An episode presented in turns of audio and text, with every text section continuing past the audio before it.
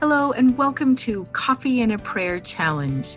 I am your host, Andrea Lendy, sharing my daily personal prayers with you. I'm also sharing the whisper I hear back from God and my final response back to Him. I'm sharing my prayers with you in hopes that it will inspire you to start writing your own and hearing back from God and instilling a deeper connection with God our Father.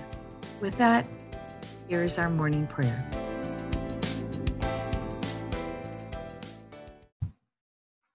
O oh Lord my God, thank you for accepting me just as I am.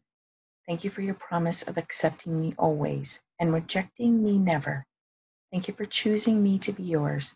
Thank you for showing me more and more of you each day. Thank you for being my calm in the storm. Help me to always look to you, Lord, before I look to the world. May your peace be upon me this day.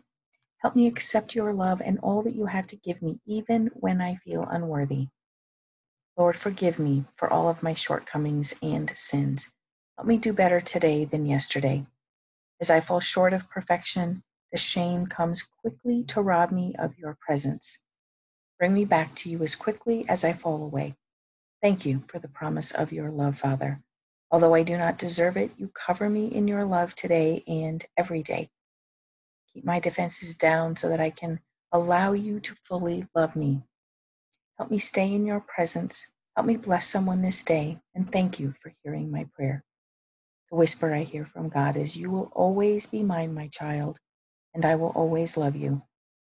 And my response, undeservedly yours, Lord. Amen.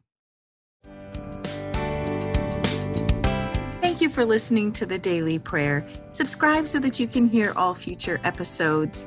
Spending just a moment or two with God and instilling a deeper connection with Him.